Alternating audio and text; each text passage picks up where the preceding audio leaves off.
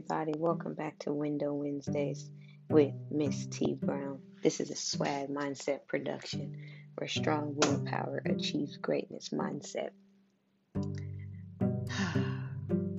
wow, second week of September, and uh, we just came from a three day weekend, Labor Day weekend. And Sunday, I took the time to really detox and reflect on things that were going around me, and so I'm going to talk about two themes that emerged from my Sunday.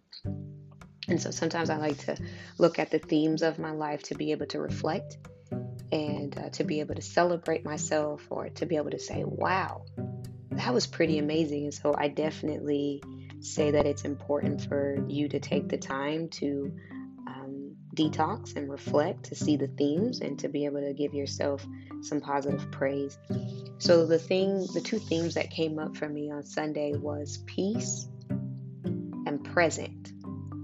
Peace and present. So I had a very interesting Saturday night and Sunday morning and um, then I got my hair done on Sunday. Yes, on Sunday, y'all. Her, she was open on Sunday, which was absolutely amazing. She won the spot of being my new beautician out here simply because she was open on a Sunday.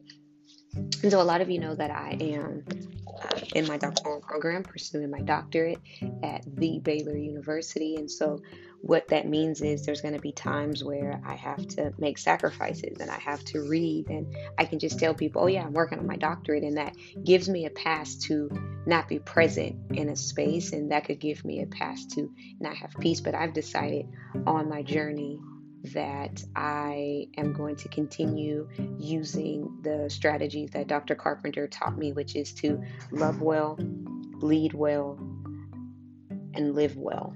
And so that means that I am choosing to have more peace and I'm choosing to be more present. So let's jump into what happened.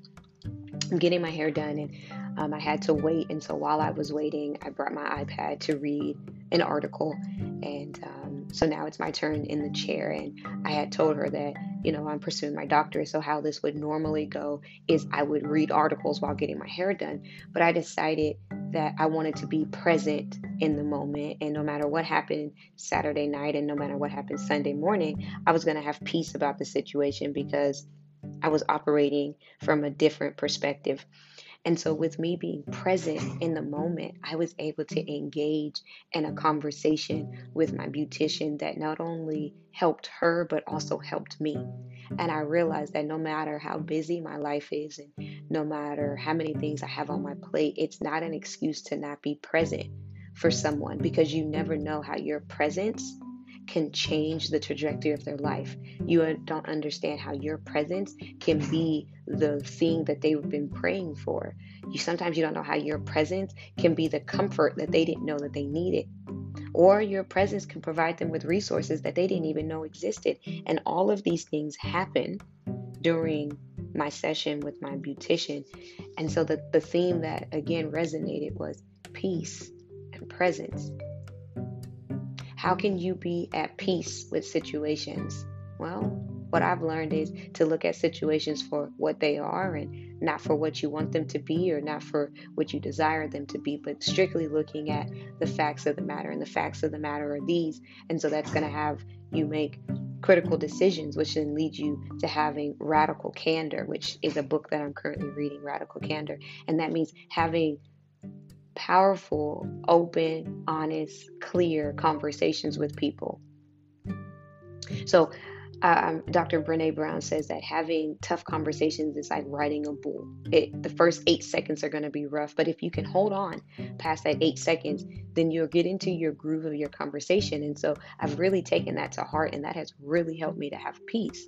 So I'm willing to have eight seconds of an awkward conversation to be able to then have peace about the situation. And so I tried that, and lo and behold, I had peace about the situation, which then allowed me to be present.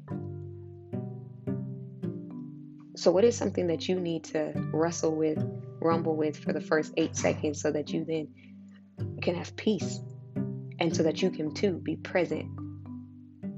Because being present is important. And those are the moments you can't take back. People know when you weren't present, people know when you weren't there for them. And sometimes the moments aren't about you, it's about the other person. So the themes peace and presence. I hope that resonates with you. And I hope that you enjoy your Wednesday and you have a great week. And I'll see you next time.